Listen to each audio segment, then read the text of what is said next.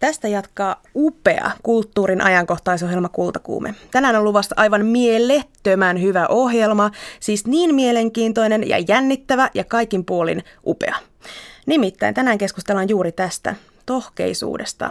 Siitä, kun yhdessä innostutaan asioista ja toisaalta siitä, miten helppo innostumalla on kuluttaa erilaisia kulttuurisisältöjä loppuun. Minä olen Saara Shikemen ja aivan mielettömän mahtavaa, että olette kuulolla.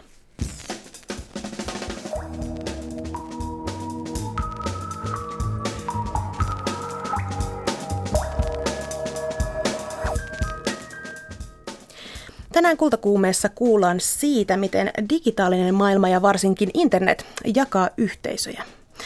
Kultakuumeen vieraksi saapuu myös Gramex-palkinnon pokannut legendaarinen musiikkitoimittaja Jake Nyyman. Lisäksi Joonas Turunen toimittaa meille kulttuurilehtikatsauksen tältä kotimaasta. Nyt kuitenkin keskitytään tohkeiluun ja tohkeisuuteen. Niin hassulta kuin se kuulostaakin, nimittäin tohkeisuus on kaikkea muuta kuin keskittymistä. Se on asioista innostumista ja riehaantumista, mehenkistä hepulointia. Vieraana meillä on tohkeisuustermin akateemiseen maailmaan tuonut yhteiskuntapolitiikan professori Eeva Jokinen, tervetuloa. Kiitos. Sekä omassa elämässään tohkeisuuden kulttuurista ammentanut Olli Sireen, tervetuloa. Oikein hyvää päivää. Hyvää päivää. Olli, olet ollut monessa mukana, muun muassa perustamassa ravintolapäivää osana We Love Helsinkiin järjestäjätiimiä. Nyt olet Milton Creative mainostoimiston toimitusjohtaja ja kaikki tämä on saanut alkunsa tohkeilusta. Kerrohan kuulijoille, että miltä se tohkeisuus oikein tuntuu? Oikeastaan mitään uutta ja siistiä on vaikea jotenkin saada alulle ja eteenpäin ilman, että siitä innostuu kovin. Ja innostuminen on jotain sellaista, mikä auttaa siinä, että myös muut saa mukaan siihen, mitä on tekemässä. Ja miltä se tuntuu? Se tuntuu siltä, että ajantaju katoaa ja tekee mieli tehdä vaan just sitä ja puhua just siitä asiasta, mistä, mitä on sillä hetkellä tekemässä. Ja, ja se itse asiassa tunteena varmaan menee aika lähelle siihen kuuluisaan flow-termiin, että unohtaa oikeastaan sen, että, että, että missä on, mitä tekee, haluaa keskittyä vaan siihen olennaiseen just nyt. Entä Eeva, sinä taas olet tohkeilut itse tohkeisuuden käsitteestä, jos näin voi sanoa. Olet eh, luonut sen, tai ainakin tuonut sen akateemiseen maailmaan. Mitä kautta tämä tohkeisuuden käsite sinulle muotoutui? No se tuli varmaan jollakin sellaisena niin aika hidastempoisena tohkeiluna, slow flowna varmaankin, että ainakin noin kymmenen vuotta jo mä oon miettinyt sitä, että mihin ihmeeseen perustuu se suosio, mitä nauttii tällaiset niin kuin nuorten naisten suosimat bändit, kuten PMMP ja Kisu ja vastaavat. Ja, ja innostun niistä itsekin, varsinkin automatkoilla. Saatan hoilata siellä täyttä kurkkua mukana. Ja, ja tota noin, niin sitten, koska mä oon tutkija, niin sitten mä tietysti ajattelin, että tämän voi alistaa tutkimukselle. Ja sitten kun meillä oli tällainen tutkimusryhmä, jonka piti tutkia tällaista asiaa kuin prekarisaatio, joka on tietysti terminä aika ruma, mutta tarkoittaa, tarkoittaa sitä, sitä suurta yhteiskunnallista murrosta, mikä on kohdannut erityisesti pohjoisen, globaalin pohjoisen erilaisia hyvinvointivaltioita, niiden sellaisten niin kuin hy, erittäin hyvin, hyvin tota noin, niin toimeen tulevien toisen maailmansodan jälkeisten vuosien jälkeen ja me kaikki tunnistetaan tietysti luissamme ja nahoissamme tämä, nämä erilaiset muutokset, mutta tämän prekarisaatioteorian yksi keskeinen teesi on se, että tunteiden asema on jollakin perustavalla tavalla muuttunut hyvässä ja pahassa tässä nykyisessä huokoisessa yhteiskunnassa. Ja sitten me ajateltiin, että me kirjoitetaan tämmöinen tunteiden nykyhistoria kirja ja niinhän me sitten tehtiinkin ja sitten mulle mä tota noin, niin yhdistin nämä kaksi intressiä, tämän vanhan innostukseni näihin poppipiiseihin, erityisesti sanotuksiin ja sitten tämän kirjaprojektin. Ja sitten mä rupesin miettimään, että mistä siinä on kysymys näissä tässä, niin kun, kun kohkataan lavalla ja kohkataan sanotuksissa ja, ja yllytetään muitakin tämän, niin kuin hunningolle ja niin edelleen. Ja sitten mä kuuntelin yöllä radiota ja sieltä tuli joku vanha Ylen ohjelma, jossa Markku Veijalainen niminen pop-veteraani, kuten hän itseään siinä muistaakseni nimitti, niin san, kertoi tuota, noin jostakin 70-luvun Kouvolasta tai jostakin, missä, missä tuota, hän ja hänen poikakaverinsa perustivat jonkun poppibändin tai rockibändin. Ja siinä yhteydessä hän käytti tätä sanaa, että me oltiin niin tohkeissaan Ja voi olla, että mä ehkä jo silloin yöllä kirjoitin sen ylös, että mä en vaan unohan, mutta että siitä se sitten tuli se tohkeisuus ja jäi sinne elämään. Niin tämä on käsite tai termi, joka jollain tavalla antaa nimen ilmiölle, joka on varmasti monille tuttu. Mm. Siihen liittyy siis tämmöinen yhdessä mehenkinen innostuminen ja mm. yhdessä tekeminen. Mutta toisaalta aina on tehty yhdessä, niin Olli, mikä sun mielestä tämän päivän tohkeilussa poikkeaa edellisistä ajoista?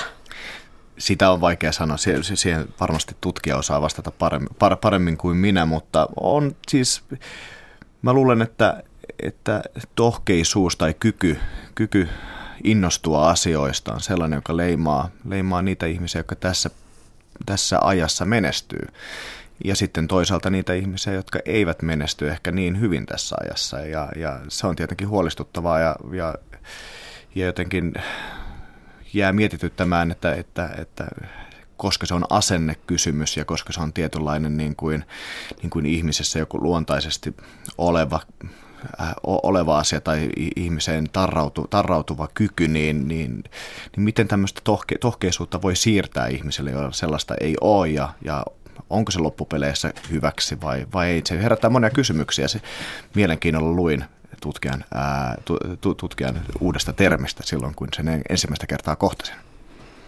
Niin, jollain, jollain tapaa tämä tohkeisuus liittyy siihen, että nykyajassa, nykyhetkessä kulutetaan – ja, ja ainakin minulle itselleni tämä tohkeisuus on jon, jonkunlaista kulttuurin kertakäyttöisyyttä, että nyt ollaan innoissaan siitä, että upeusbändi tai upeusravintola, haluan käydä siellä, mutta sitten viikon, kuukauden, vuoden päästä koko homma on aivan passee ja, ja se ei enää tunnu miltään. Mitä tapahtuu, kun tohkeisuus, tämä tunne menee ohi? Mitä jäljelle jää? Ehkä termiä tohkeisuus liippaa läheltä toinen termi, eli FOMO, eli Fear of Missing Out, jota sosiaalinen media synnyttää, eli sitä, että pelkää, että jää jostain paitsi, pelkää, että jää just siitä konsertissa, mihin kaikki ovat menossa, tai siitä ilmiöstä, mihin kaikki osallistuvat, tai siitä bändistä, jota kaikki kuuntelevat. Ja siitähän jää semmoinen kalvava tunne, että ei kuulu joukkoon. Mm, Eeva Jokinen, miten tutkijana näet, mm. näet tämän, että mitä tohkeisuuden mm. ulkopuolella tai sen jälkeen on? Joo, hirveän hyvin musta oli kuvailit sitä, että, että mitä se tohkeisuus on ja kaikkia niitä puolia, mitä siihen liittyy. Että nythän tuota, noin, niin tietenkin se sellainen, niin kuin, että mitä uutta siinä on. Että kaikki, onhan varmaankin ihmiset olleet tohkeissa ennenkin. Ja niin kuin mä jo kerroin, niin Markku Veijalainen ainakin ja hänen kaverinsa 70-luvulla Kouvolassa – jossakin tota autotallissa osasivat tohkeilla. Ja, ja se oli siis varmaan myöskin siis tota noin, niin erilaisilla urheilukentillä ja muilla, mutta se mikä siinä on nyt niin kuin erilaista tämän jos nyt näin rankasti yksinkertaistetaan, niin on se, että siitä on tullut tuotannon voi osa, osa tuotantoa ja samalla kun tuotanto tavallaan koko elämästä on tullut tietynlainen niin kuin tehdas, jossa kulutetaan ja tuotetaan, oli se sitten kulttuuria tai elämyksiä tai tavaroita tai parempia palveluja.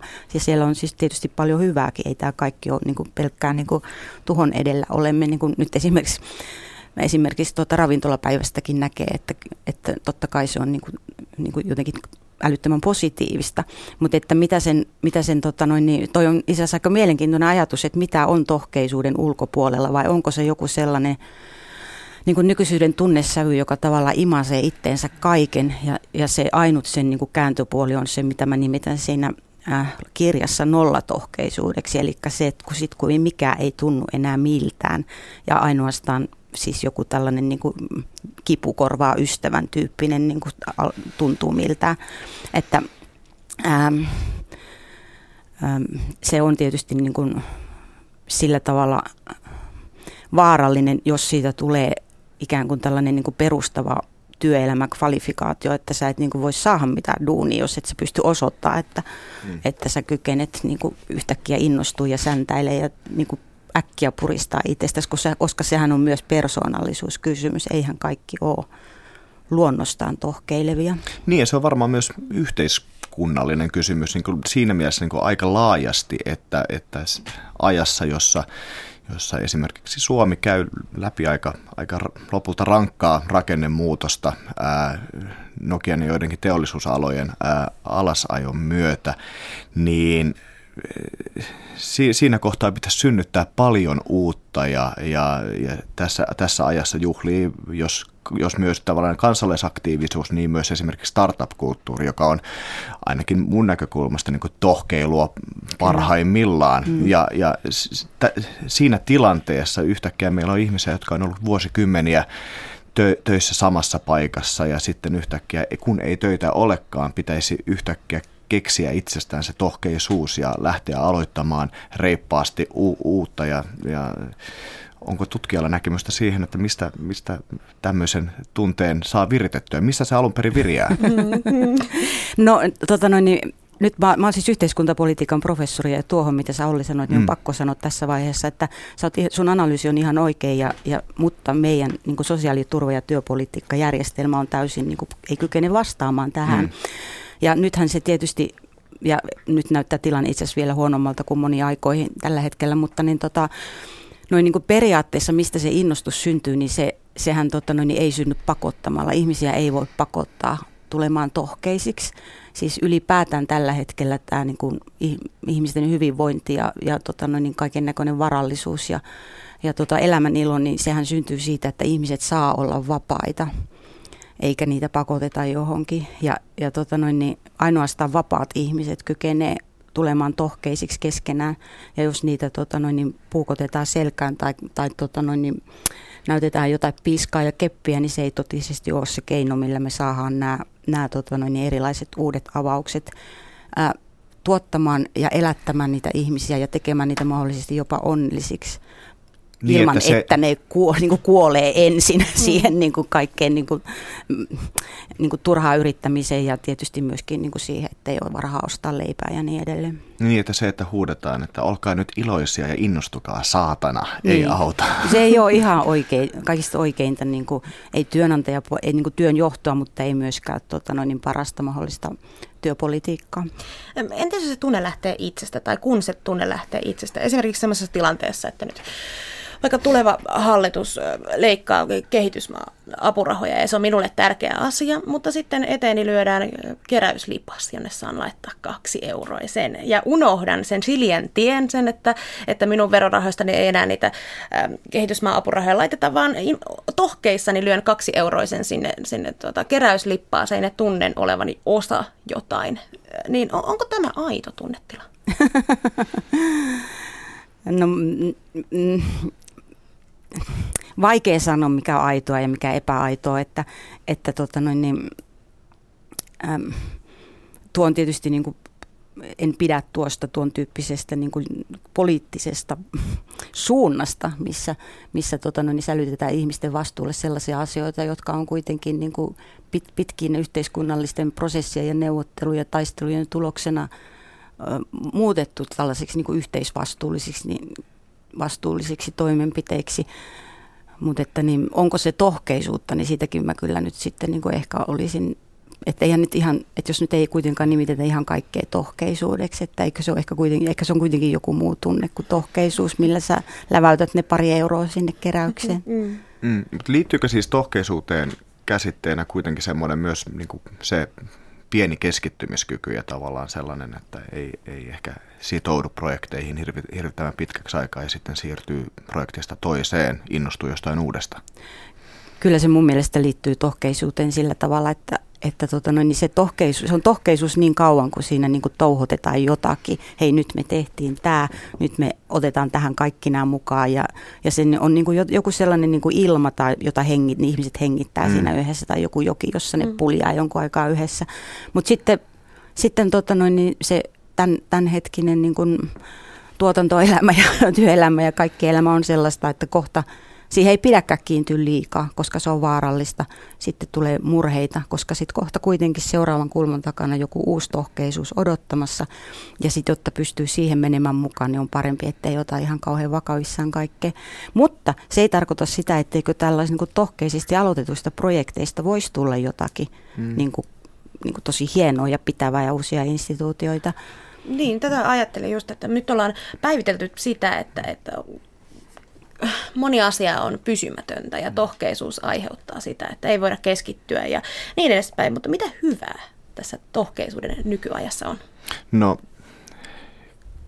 kun joskus jonkun aikaa sitten siirryin ensin opiskelemaan ja sitten tohkeisuuteni vuoksi en saanut opisto, yliopistomaailmassa juuri mitään aikaa, mutta sain muualla, muualla erilaisia omia aloitteitani eteenpäin, niin, niin minua varoiteltiin kovin siitä, että, että koita nyt keskittyä johonkin yhteen asiaan ja hoitaa tämä yksi iso projekti loppuun ja saattaa, saattaa loppua jotain. Ja ehkä toisessa maailmassa tämä olisikin voinut koitua turmiokseni, mutta nyt kun katson taaksepäin, niin siitä tohkeisuudesta ainakin minulle jäi pelkän hössötyksen sijaan myös, myös ihan, ihan substanssia siihen, että osaa tehdä asioita, osaa aloittaa asioita, osaa vaikkapa hallinnoida projekteja tai osaa, osaa myydä ajatuksia tai näin edespäin. Osaa synnyttää ajatuksia ja saada ihmiset innostumaan ja muutkin mukaan synnyttämään niitä ajatuksia. Ja tuo kuulostaa juuri siltä, kun minä kirjoitan työhakemusta. Nämä on just ne asiat, mitä mä haluan sinne laittaa ja mitä multa toivotaan.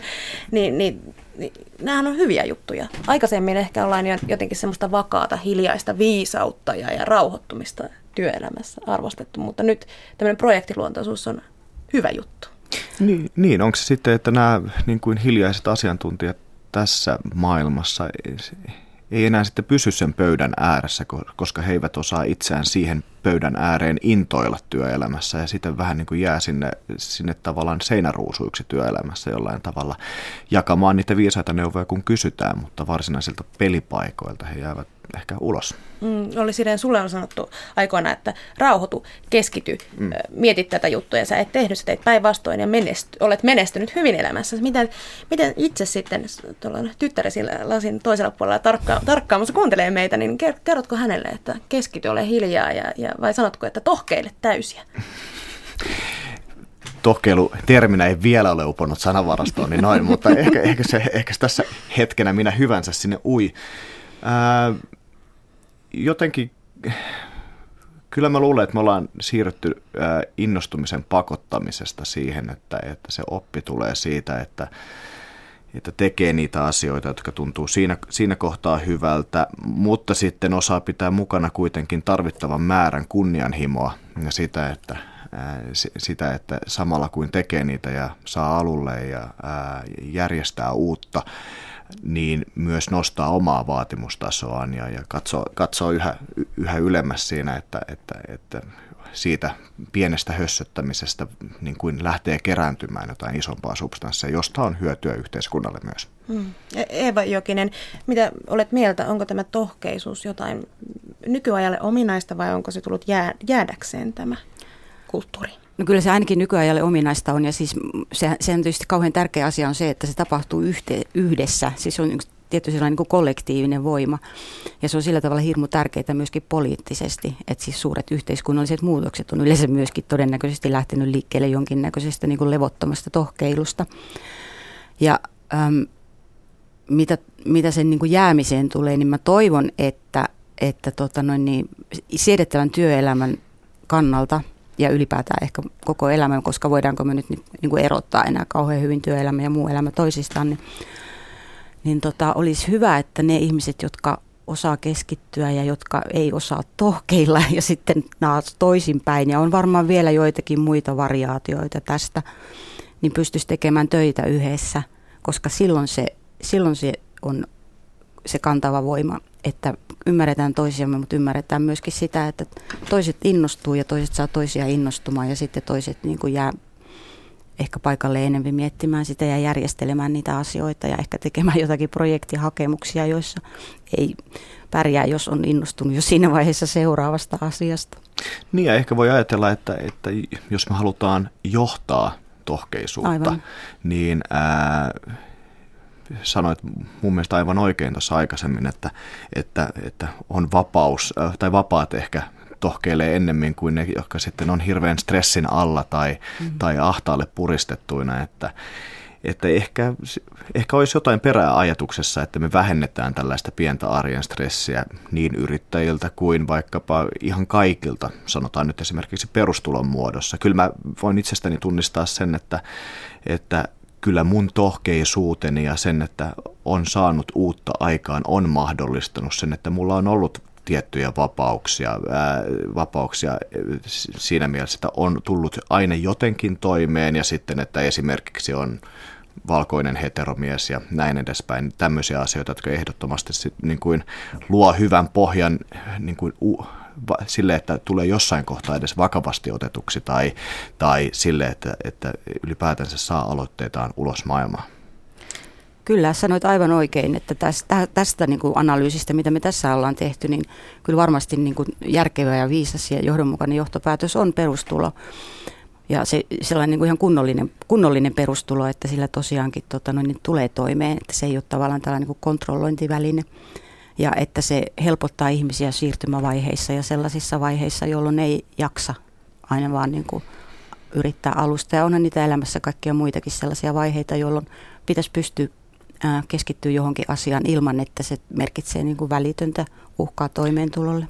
Niin ja siis tohkeisuuteenhan tietyllä tavalla sitten lähtee penkomaan, niin sehän tietyllä tavalla perustuu siihen, että sä haluat esitellä muille jotain. Sä haluat esitellä muille uutta ajatusta, ää, laulun sanoja, niin kuin toimittaja tässä mainitsi, ja, ja, ja, ja, ja näin, edespäin, että et, et kyllä, jotta sä, jotta sä pääset siihen pisteeseen, että sä haluat esitellä jotain, tai sä olet innoissas tai ylpeä, tai, tai sä olet varmalla pohjalla, niin kyllä, meillä, niin kuin, kyllä, kyllä ihmiselle pitää tietty perusturva olla siinä kohtaa, et, ja ettei hän niin kuin, koe esimerkiksi itseään alistetuksi tai, tai että hänen ajatuksillaan ei ole tässä yhteiskunnassa väliä tai häntä ei kuunnella. Tai että hänet, häneltä on riistetty jotakin pahimmassa tapauksessa. Niin.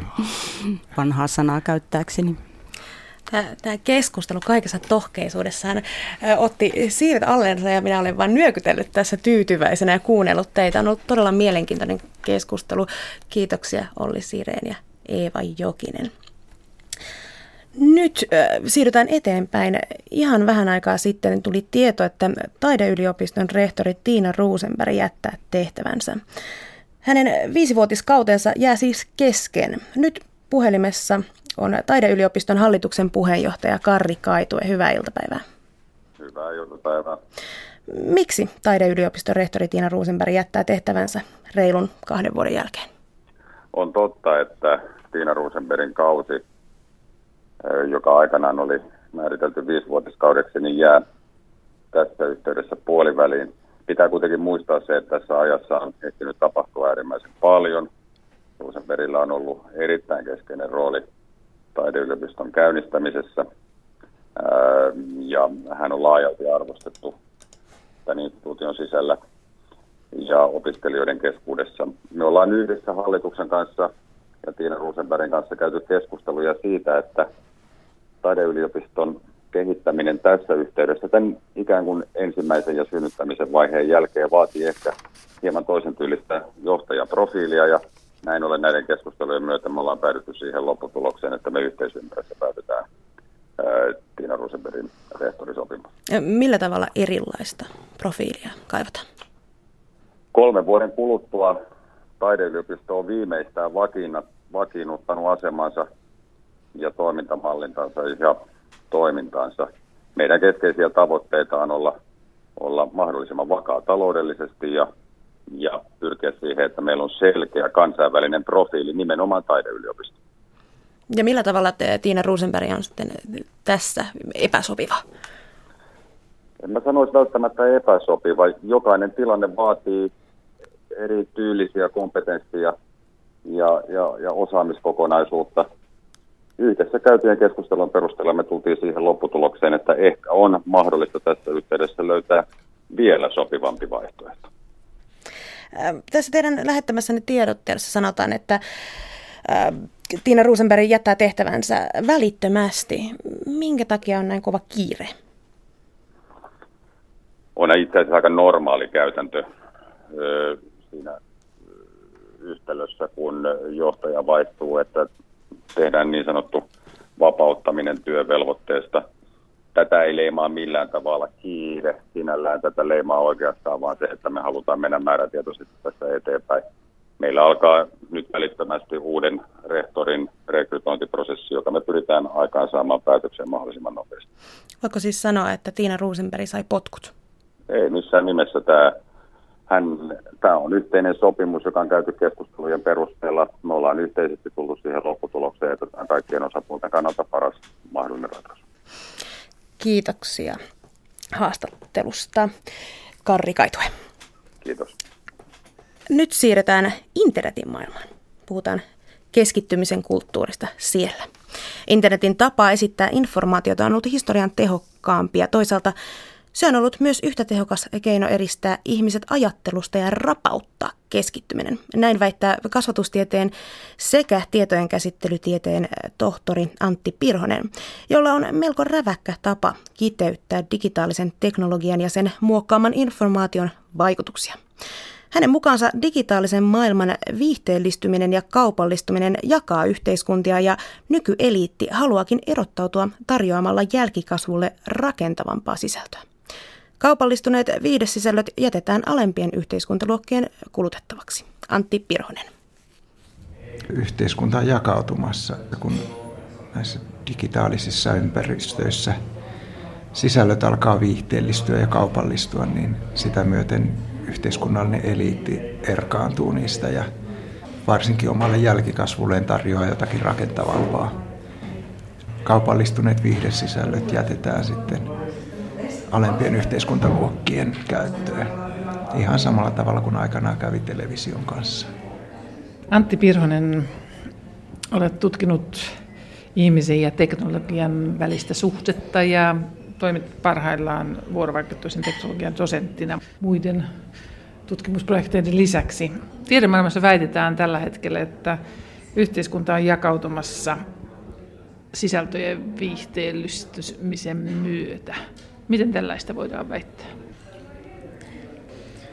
Nyt kun digitaalinen teknologia on kaikkien ulottuvissa ja sisällöt on kaikkien saatavissa, niin hyvin nopeasti on tapahtunut semmoinen muljautus, että kaupallistuminen ja viihteellistyminen on muuttanut koko digitaalisen ympäristön luonnetta niin, että se ei olekaan enää ensisijaisesti high-tech, vaan ykkösasiaksi on noustu viihde ja viihtyminen. Ja niinpä myöskin intressit olla semmoisen sisällön kanssa ja tällaisten ympäristöjen kanssa tekemisissä myös sekin väistämättä muuttuu. Että silloin kun aikanaan vaikkapa internet oli korkeakoulujen, lähes yksinomaan korkeakoulujen käytössä, niin se oli ihan selvää, että se oli aika akateeminen ympäristö mutta nykyään, nykyään taas korkeasti koulutetut ja voisiko sanoa, että yhteiskunnan eliitti. Tai siitä oli pieniä merkkejä, että yhteiskunnan eliitti ottaa, yrittää ottaa hajurakoa jo tähän tämän tyyppiseen populaarikulttuuriin. Eli tästä tietotekniikasta ja digitalisoitumisen myötä on tullut ikään kuin hampurilaisruokaa ja nyt elitti haluaa gurmeeta. Suurin piirtein näin. Mitään kovin hyvää tutkimustietoa asiasta ei ole vielä, mutta heikkoja signaaleja. Tämä on maailmanlaajuinen ilmiö. E, muualla maailmassa tähän ollaan jo hieman innostuttu. No esimerkiksi Piilaksosta me tiedetään, että tietotekniikkayritysten pomot suhtautuu hyvin skeptisesti siihen, että heidän lapsensa aikaansa kovin paljon viettäisivät näiden viihdelaitteiden kanssa ja päinvastoin haluavat kannustaa heitä tekemään itse asioita ja enemmän sellaisia asioita, mistä he itse tietävät ja uskovat, että on ihmisille rakentavia. Antti Pironen, mikä sitten tässä viihteellistymisessä on niin vaarallista? Yleensä ihmisille ei tarjota suinkaan viihdettä sen takia, että ihmiset viihtyisivät, vaan sen takia, että viihteen tekijät siitä hyötyisivät. Sen takia viihteen, viihteen täytyy olla myös koukuttavaa, että siitä saataisiin pitkällä tähtäimellä hyötyä. Ja tästä tulee sellainen lumipalloefekti, että käytön määrässä rajaksi tulee lähinnä vuorokauden 24 tuntia. Ja nyt joissakin kulttuureissa ollaan niin kuin tässäkin suhteessa jo katto saavutettu. Suomessa ei ihan vielä, mutta pahaan suuntaan ollaan menossa. Onko niin, että viihteellistymisen lisääntyessä sivistys hiipuu? No se on ehkä vähän elitistinen, elitistinen näkemys itse pidän itseäni sekä niin kuin perinteisen korkeakulttuurin että roskaviihteen kuluttajana. että nauran yhtä lailla kummeleille ja, ja käyn sinfoniaorkesterin konserteissa. En, en pitäisi tarkoituksenmukaisena tuommoisen kahtia on tekemistä, koska se on omiaan lisäämään tämmöisiä meidän ajatuksissa ainakin yhteiskunnallisia raja-aitoja. Että pikemminkin lähtisin sisältöjen ehdoilla korjaamaan tilannetta ja tarjoamaan kaikille kansankerroksille hyvää kulttuuria ja hyviä asioita huoneen sijasta. Antti Piironen, miten arvelet internetin ja digitalisoitumisen muuttavan ihmisten sosiaalisia suhteita? Sehän on, on jo muuttanut. Itse olen sillä tavalla vähän skeptinen tämmöisen taannoisen suomalaisen matkapuhelinvalmistajan mainoslauseeseen, mitä se, mitä se ihmisille, ihmisille tekee. Pikemminkin sanoisin, että internet on ollut yksi tehokkaimpia välineitä saada ihmiset erilleen toisista eristäytymään omaan digitaaliseen kuplaansa. Viittasit äsken tähän mun toiseen tutkimusalueeseen, eli, eli koulumaailmaan, niin, ja tämmöisen oppimistutkimukseen ja osaamiseen. Ja, ja sieltä, sieltä sanoisin ihan samaa asiaa, että internet on ollut yksi ja erityisesti tämmöinen World Wide Web-tyyppinen informaation esittäminen ihmisille on ollut yksi tehokkaimpia konsteja, mitä ihminen on koskaan keksinyt. Eristää ihminen ajattelemisesta, keskittymisestä. Jatkuva, jatkuva viriketulva, joka koko ajan johtaa uusiin assosiaatioihin niin, että yhteen asiaan ei kauaa keskitytä. Ja se on niin oppimisen ja tiedonmuodostuksen kannalta pahinta, mitä voidaan tehdä.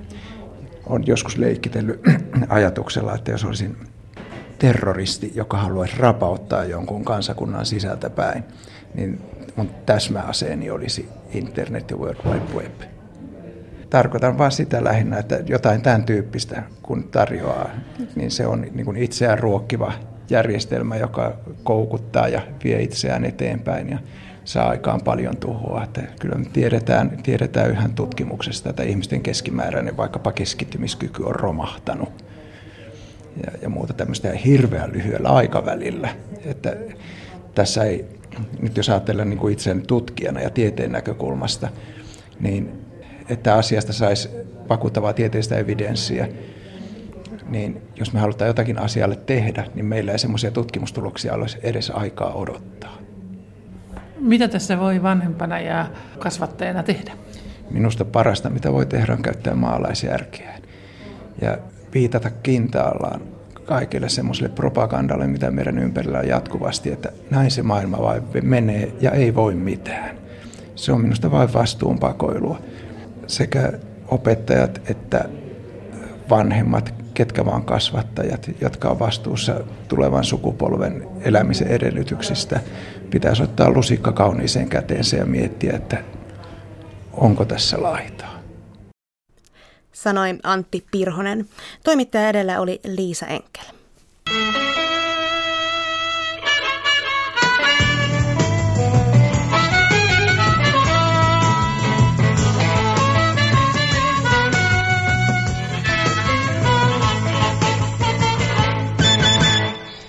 Huomenta päivää ihmiset, etten sanoisi onnenpäivä. Ja miksi muuten sanoisi, sillä tämähän on onnenpäivä. Ainakin tämä ohjelma on sitä, niin myös meidän ensimmäinen levymme ja kyllä tällä sunnuntaillakin on vielä tässä vaiheessa ihan hyvät mahdollisuudet muodostua vaikka millaiseksi onnenpäiväksi. Näin sanaili pitkän linjan musiikkitoimittaja Jake Nyyman. Onnenpäivä ohjelmassa vuonna 1984. Jarmo Juhani Jake Nyyman, sinut palkittiin tänään Gramex-palkinnolla esimerkillisestä musiikkijournalismista sekä tarinoista äänilevyjen takana. Onneksi olkoon. Kiitos, kiitos. Mikä tällaisen palkinnon merkitys on? Ainahan on kiva saada palkintoja ja tunnustuksia, mutta aivan erityisesti se lämmittää mieltä silloin, kun se tulee ikään kuin alan ammattilaisilta, tällaisilta ihmisiltä, jotka on myös tehneet pitkän päivätyön musiikin parissa ja mä oon saanut kyllä aika paljon noita palkintoja, että mä alan olla pikkuhiljaa sitä mieltä, että voisi vähän nuorempikin ruveta palkitsemaan. Että meillä on tuolla meidän toimituksessa kyllä niin hyvää väkeä ja, ja tota, taitavia ja lahjakkaita hyviä toimittajia. Että välillä heillekin, että mulla rupeaa kohta loppuun tuo seinätila noista plakaateista, niin pitäisi saada suurempi työhuone tai jotain. Nuoremmat kehi. No n- nyt tämä palkinto kuitenkin sinulle vielä annettiin ja soitettiin tuossa alkuun uraltasi 80-luvulta pieni pätkä. Niin mitä tämmöinen tuo mieleen? Ettei tuo vaan ollut ensimmäinen onnenpäivä. 84 se alkoi se ohjelma, että mä muistelen, että se olisi voinut olla jotain ton tapasta, vaikea sanoa. Mutta kyllä sen heti, kun tuo tunnari lähti soimaan, aha, Fabulous Thunderbirds ja Cherry Blossom, tota, niin, kappale, ja, jota mä käytin pitkään tunnarina. Ja, ja sehän oli sellainen tapaus se onnenpäivä, että silloin siihen maailman aikaan niin meillä oli radiossa vielä yleensä niin kuuluttajat joka välissä. Ja sunnuntai-aamu oli semmoinen, että oli yleinen käsitys, että kukaan ei kuuntele silloin radioa. Sieltä tuli maamiehen tietolaria ja tämän tapasta juttua. Ja kun mä ehdotin sinne tätä omaa ohjelmaani, niin siihen suhtauduttiin ensiksi hyvin epäillen, mutta se osoittautui vääräksi. Ei, ei ihmiset suinkaan nuku välttämättä sunnuntai-aamuna, että hyvin monetkin on pystyssä, esimerkiksi kaikki ne, joilla on pieniä lapsia. Jokainen tietää sen, että nämä, nämä hellanteltut, mitä ei saa tota, arkena ylös sitten millään, niin sunnuntai-aamuna ne kyllä pomppii siinä hyvinkin aikaisin. Ja puolessa vuodessa se ohjelma tavoitti tuommoisen 500 000 kuuntelijaa ja vähän myöhemmin sitten tuli ne huippulukemat joku 900 000. Siis tämä oli aikaa ennen kuin nämä tuli nämä kaupalliset radioasemat peliin. Ja kyllä mä olin aika jotenkin surullinen silloin, kun sitten 19 vuoden jälkeen lopetettiin se ohjelma ja mä tein sitten vähän aikaa sunnuntai-iltaan ohjelmaa, kunnes mut sitten pyydettiin takaisin sunnuntai-aamuun. Mä kyllä mä voin tulla, mutta sen ohjelman ei ole sitten enää onnenpäivä. Siitä tuli Nousevan auringon talo, joka oli periaatteessa ihan sama ohjelma eri nimellä. Miksi et halunnut pitää tätä samaa nimeä enää?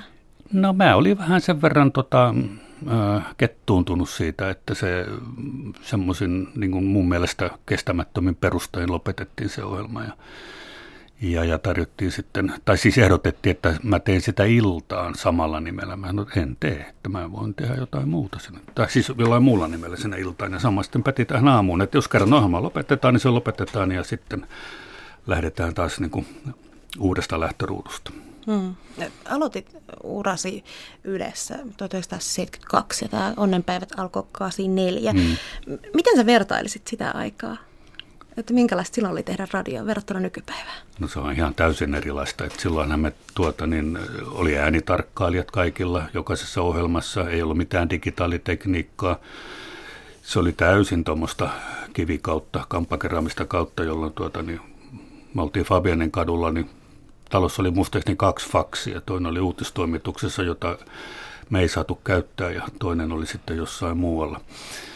Ja kaikki oli niin kuin hirveän sillä tavalla hankala, että kun ajattelee nykyisin, että jos haluaa ohjelmaan esimerkiksi taustamateriaaliksi jotain vaikka radioarkistosta. Nämä on tavattoman helppoa, koska se on, suurin osa siitä on digitalisoitu. Sä saat sen omalle tietokoneelle, jonka jälkeen sä pystyt editoimaan sitä mielessä mukaan ja siirtelemään sieltä palasia paikasta toiseen ja, ja lisäilemään sinne itse ääniefektejä ja, ja, ja ihan mitä tahansa tehdä.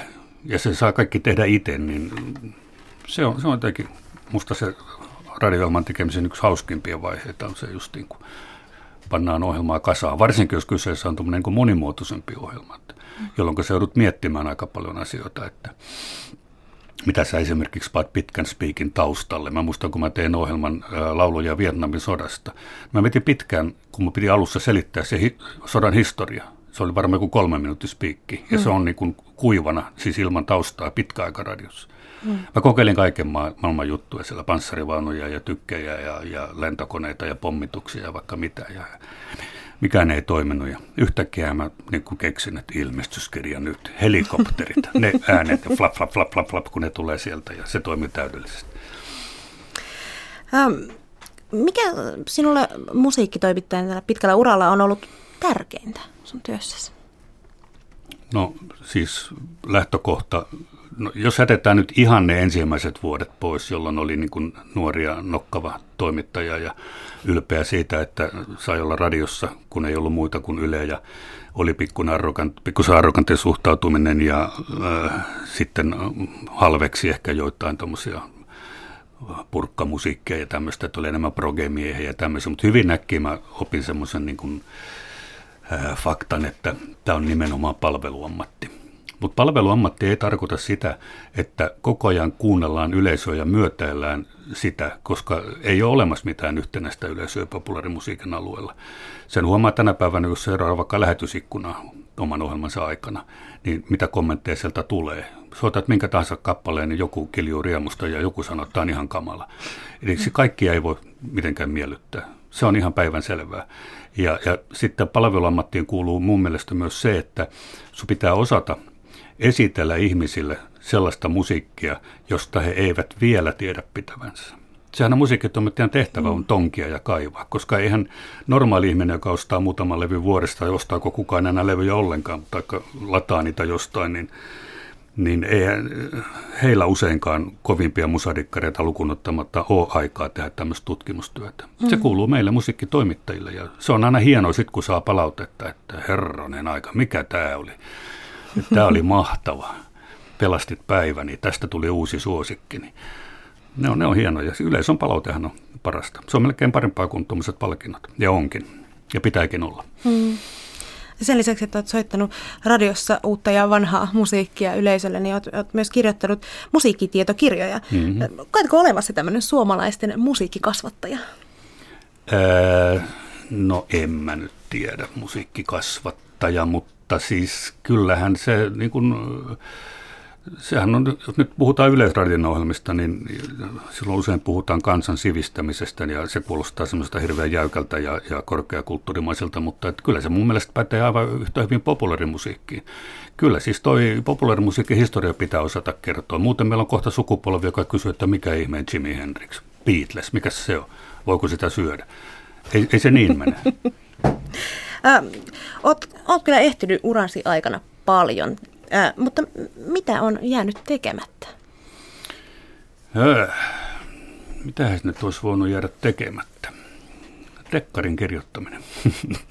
Niin luinkin jossain haastattelussa olit sanonut, että haluaisit kirjoittaa ja pitä, pitikin kysyä, että ootko jo aloittanut tämän dekkarikirjoitusprojektin? Ää, koeluontoisesti olen kirjoittanut ää, kirjan alun, muistaakseni kolme ja puoli lukua katsoakseni, että sujuuko. Ja, Sujuiko? No kyllä se nyt jotenkin sujuu, mutta sitten kun se on aika niin kuin, rakas ja aikaa viepä harrastus, että mä oon Suomen dekkarisodan jäsen ja niin poispäin, niin mitä enemmän mä luen tätä nykydekkari julkaisuja, uusia, uusia nimiä tulee koko ajan, valtavan hyviä ja lahjakkaita, niin sitä korkeammalle se rima nousee. Näin se vaan menee.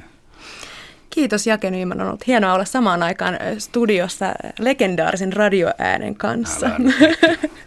Kiitoksia. Kiitos. Ja studioon on meidän, meidän ääntemme lisäksi tullut Joonas Turunen, joka matalalla äänellä kertoo nyt meille, mitä kulttuurilehdet Hyvää päivää. Hyvää päivää. Manaasin ääntäni tässä ihan keinotekoisesti, mutta tosiaan kulttuurilehdet sopii aika hyvin tähän päivän teemaan, eli Tiina Ruusenbergin. Hänhän, hänellä oli tausta paitsi teatterin tutkimuksessa, niin myöskin sukupuolen tutkimuksessa ja feministisessä näkökulmassa. Äh, musiikkilehti Rondossa Eeva-Kaisa Mäntyrata kirjoittaa Hollo-instituutin toukokuista seminaarista Tytöt, pojat ja taide. Siellä on esitelty eri näkökulmia siihen, että onko, onko taidekasvatuksella sukupuolta.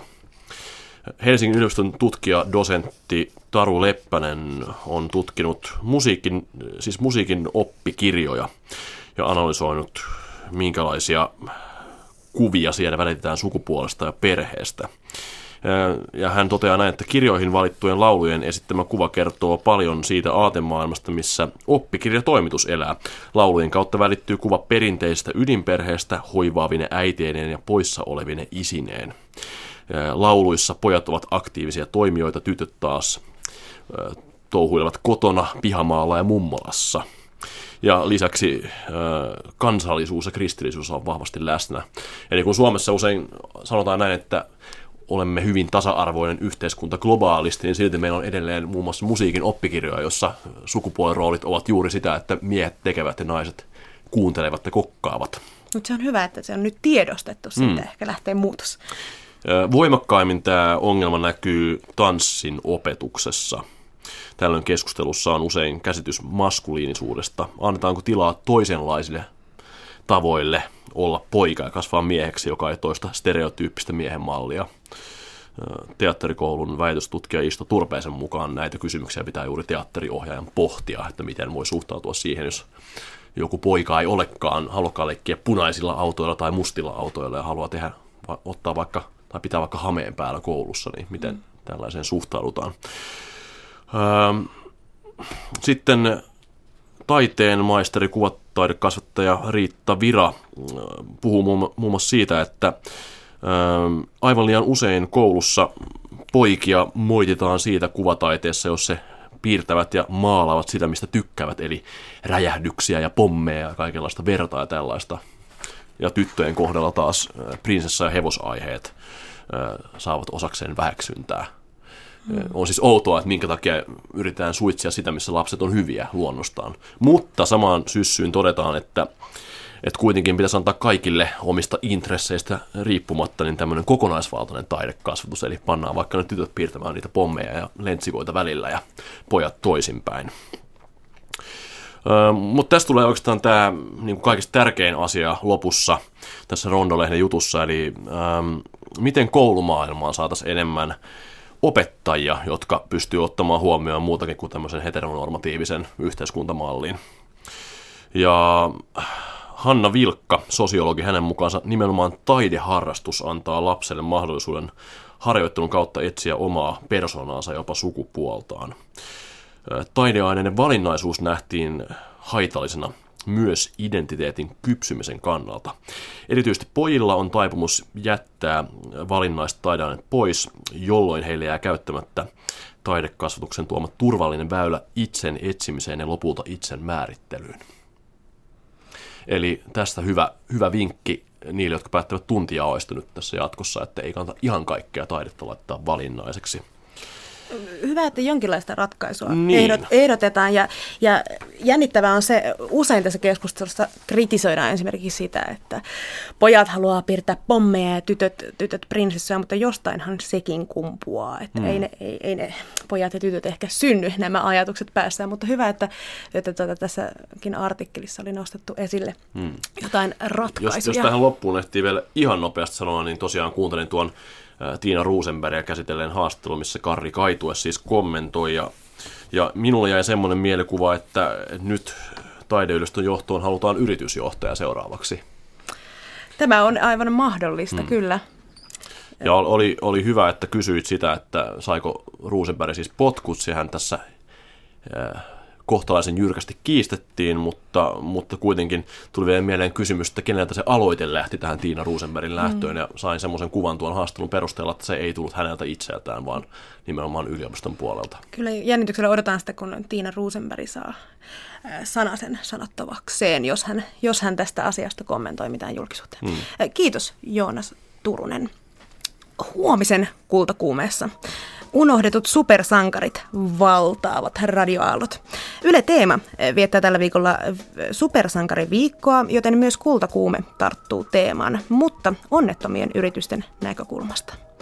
Mitkä supersankarihahmot ovat ajan saatossa unohtuneet? Tuomas Karemon vieraana on kustannustoimittaja Vesa Kataisto, joka valaisee unohdettujen supersankarien historiaa. Tässä kaikki kultakuumeista tänään huomiseen.